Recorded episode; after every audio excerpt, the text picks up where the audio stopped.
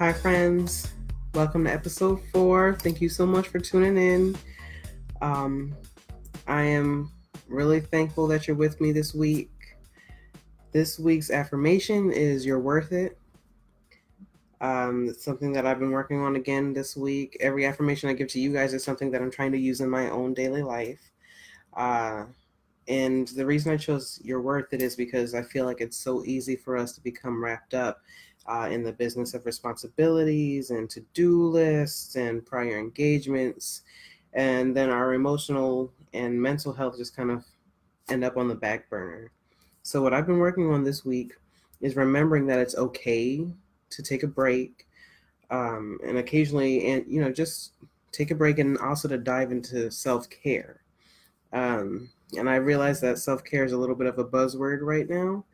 Um, but I think it's important to discuss um, because we all have those moments um, in which we need to show ourselves a little bit of kindness.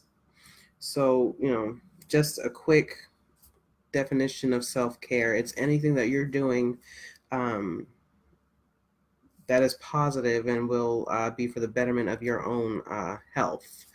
So, that can be anything from taking a vacation, taking a few days off, to treating yourself to the dollar menu. Whatever is going to help you um, maintain or um, improve your mental health in that moment, that's self care. So, um, I guess for the affirmation this week, I just want everyone to realize that you are allowed to indulge yourself because you are worth it. And I challenge you this week to find whatever your method of self care is. On to questions. First question reads Hi, I've been really tapped out lately. I have a new job and a lot of changes in my life that are mostly positive, but even positive change is stressful. Can you share a little bit about how you manage changes and stress in life? How do you recharge? What are what are your warning signs that you need to? Thanks. Hi friend. So, thank you for the question and congrats on all of the positive changes in your life. That's awesome to hear. Um, and I agree with you, you know, even positive change can be stressful, but it's also manageable. I think it's easy for us to throw all of our energy into getting into a place where we feel like things are going really well and maintaining that feeling. And then we forget that you still need to make time to center. So, um, and that's something that's something I've dealt with fairly recently, um, having moved from one state to another state, um, having the girls, um, having a new job and a wedding to plan. That's all very familiar territory for me. So I feel you. Um, what I would say is, and I, I, scribbled down a few notes about the things that I, I feel like I'm I'm doing currently. Um, I know that I become overwhelmed because I tend to get impatient, and then I start to avoid the things that I need to do. Um, and then I start to kind of just dig myself a ditch. Um, and so what I found is that it comes down to a making use of your own emotional support system, um, whether that's friends, family, uh, mental health professionals, romantic partners, um, etc., and you know forming that communication with them. And B, making a habit of stepping back and doing something that's just for you in the interest of self care. So I'm really lucky and I'm really grateful to have friends and a partner who I can speak to um, and vent when I'm feeling overwhelmed. And I can also bounce ideas off of them to address that feeling of being overwhelmed or whatever, what, what have you.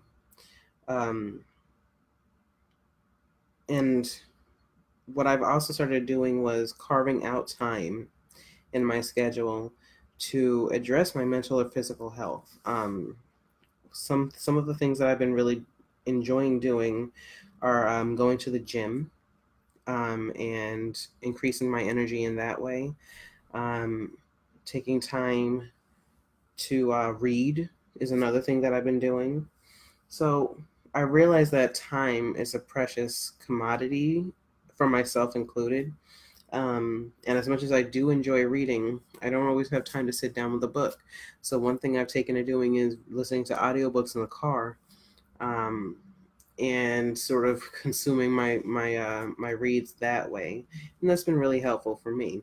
I realize not everybody is a bookworm, but that's an example of a simple thing that you can do um, on on the commute to work uh, that is just for you and that will help you feel a little bit better throughout the day.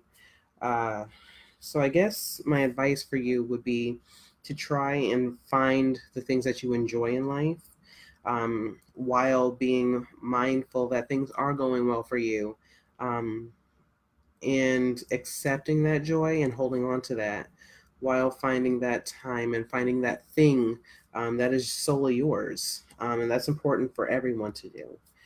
Um, and, you know, regardless of what it is, make sure that it is your thing. It can be something simple, but make sure that has nothing to do with others' expectations of you. Um, and throw yourself into it. You know, really throw yourself into it, if, if only for a little while. So I hope that helps. Second question Any tips for disrupting the cycle of depression caused by personal disorganization, i.e., late as fuck taxes, etc., that worsen depression? Yeah, it's a great question. um, I feel like uh, most of us, or at least many of us, experience depression and know what it feels like to just have zero energy. You don't even have the energy to shower, let alone do your taxes. Um, so it's really relatable. Life is constantly flooding us with responsibilities and such, and um, it can be easy to just sort of become buried by that. So um, yeah, I get that. I've definitely had times in the past where I've I've let deadlines pass me by, and then I've let extensions pass me by, and then I've let scary red letters uh, come to my mailbox. So it's very real. I get it. Um, but I've also tried to learn from those experiences um, about myself and my own patterns. And one thing that I've started doing is really making the effort to organize myself and hold myself accountable for the things that need to be done. Um, and one of the things that I do is I uh, have a bullet journal. Um, and right now I'm using the self journal with my partner um, to help keep track of the goals and the things that I want to accomplish. I'm not 100% successful all the time, um, but one of the things that I've found is that if I write down my goals quarterly um, into the bullet journal and then I write, I break down those goals into monthly, weekly, daily goals, it helps a lot. Um, and what I what I usually do is I create a plan that way, and I also add that plan um, by day and by week and by month into my phone and into my computer, so that my calendar just pings at me whenever a deadline is coming up or whenever a new project needs to begin. And I, for me, I find that that helps. Um, you know, and that may not work for the next person, but what I would say is to try and look at your patterns and see from the times where you have found yourself to be particularly motivated and particularly organized, what has worked for you? Um, and figure out a way to um, give yourself cues to make sure that you're on point, um, even when you are having a difficult time. Because I get it, it is difficult. Um, so I guess the last thing that I would want to say is that even if you end up with your plan and you can't take like an entire day to address your responsibilities even if you take an hour even if you take five minutes that's something um, because depression is it's very real and it's difficult and it's oppressive so whatever little bit that you manage to get done give yourself some credit for that take some pride in that because you know not everybody is able to do that um, so you know just be gentle with yourself okay you're wonderful I hope that helps. Last question. I have a question I'd love your thoughts on. I'm still in touch with my ex's family, who passed away. My niece in law is African American. Now I've tried to give her great role models, as many as I can think of, but for a 15 year old, who can I recommend to her? Obviously Beyonce, but I'm definitely not in the right era for young black women role models since mine are all in their 60s and 70s. Please help. So, um, first, I'm I am sorry to hear about the passing of your ex. Um, and I'm really glad that your niece has an aunt who's so invested in her um, and finding her um, role models that she can relate to. So I, I just I have to give you props. I think that's so cool, um, and I thank you for writing in. So, I guess the first thing I want to say is that those those black women in their 60s and 70s can still be really solid role models um, for young black women. I mean, Aretha Franklin's the first woman to be inducted into the Rock and Roll Hall of Fame, and she just passed the age of 76. So, um, definitely keep that in mind. There's nothing wrong with having the older black women, the aunties and such, um, to be role models for our young black women coming up. That's really great. Um, but yeah, there's definitely some contemporaries um, that I can suggest, and they're they're we're really lucky. We live in a time where there's a, a, a billion of them. Um, but off the top of my head, I think of Issa Rae, who is an actor, a director, a writer, um, an activist. She's amazing. She's a producer, uh, and she's 33 years old, and she started out with a web series. I mean, that she's incredible. Um, she's inspirational as hell, and she makes content that is extremely relatable and it highlights all the awkward beauty that is being young and being black. So that's one. Um, there's Lupita Nyong'o, and I might be saying that wrong. Um, I'm not sure what the accent is, but um, Lupita is gorgeous, and she's an extremely ta- talented uh, black actress and activist again. Um, and she just dropped a children's book about a dark skinned girl who grows to see her own beauty and love herself in that way. So wonderful, wonderful role model. And um, a little bit younger um, is Zendaya or Zendaya. She's 21. I know that she is a model, uh, singer, um, and she's an activist as well. And she's always pushing young people to become more educated and become more involved um, in politics and such, and the um, causes that mean the most to them. So, right off the right off the top of my head, those are three amazing uh, young black female role models, um, which you can turn your niece onto. Um, and the list goes on and on. There's, I mean, I could, I could go on. Um, and when all else fails, there's nothing wrong with Beyonce either. Uh, so, I guess my advice to you is to find people um, that she, that your niece will have a connection with. Um, I don't know what her interests are, but what I would say is find people um, who have shared those interests or have cultivated those interests for her to look up to. And I think that once you find that, the age of the person won't matter as much.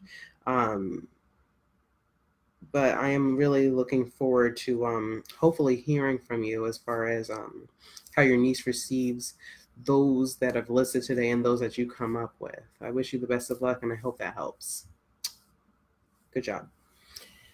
So that ends the advice portion of today's show.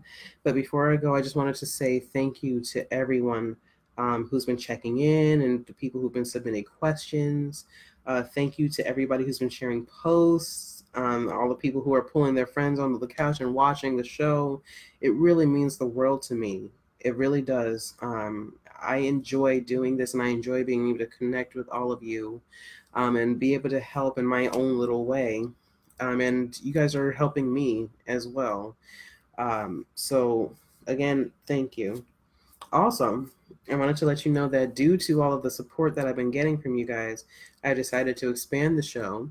So what we'll be doing is um, adding some more segments to the show. We'll continue doing advice. We'll continue doing the affirmations, but I'll also be doing a Q&A with a featured person for each show. Um, I will also be doing a quick little rant session because that's also necessary. hashtag self care. Um, and I will be doing um, a small segment in which I explain terms and concepts that need a little bit more detail that we don't necessarily always get to get into during the advice portion, um, such as like polyamory or uh, intersectionality, that sort of thing. So I'm really looking forward to it. Um, I'm, est- I'm in the works of establishing a YouTube channel, which I will link here um, once it's up and once I've been able to add this episode to it. Um, I'm really looking forward to kind of expanding and um, getting your feedback on the things that you might want um, me to discuss or go into. Um, so definitely, if you feel like you have an idea for a segment, or if you want to be featured on the show in the future, let me know. Um, I have the email, and I will link it into the comments. Um, but yeah, I'm really, I'm really excited to go on this adventure with you guys, and I'm looking forward to hearing your feedback. So, um, yeah, I think that's about it for this week's episode. Um, uh, once again, just thank you for joining me um, on hashtag Ask a Brown Feminine, and I hope that my advice has been helpful. If you have comments or questions for this particular episode, or if you have questions that you want me to um, give advice for next episode, you can submit them anonymously um, to this uh, anonymous link, which I will also add to the comments, or you can email me directly at um, a number four af brown brownfeminine at gmail.com. And as always, you are appreciated. Thanks.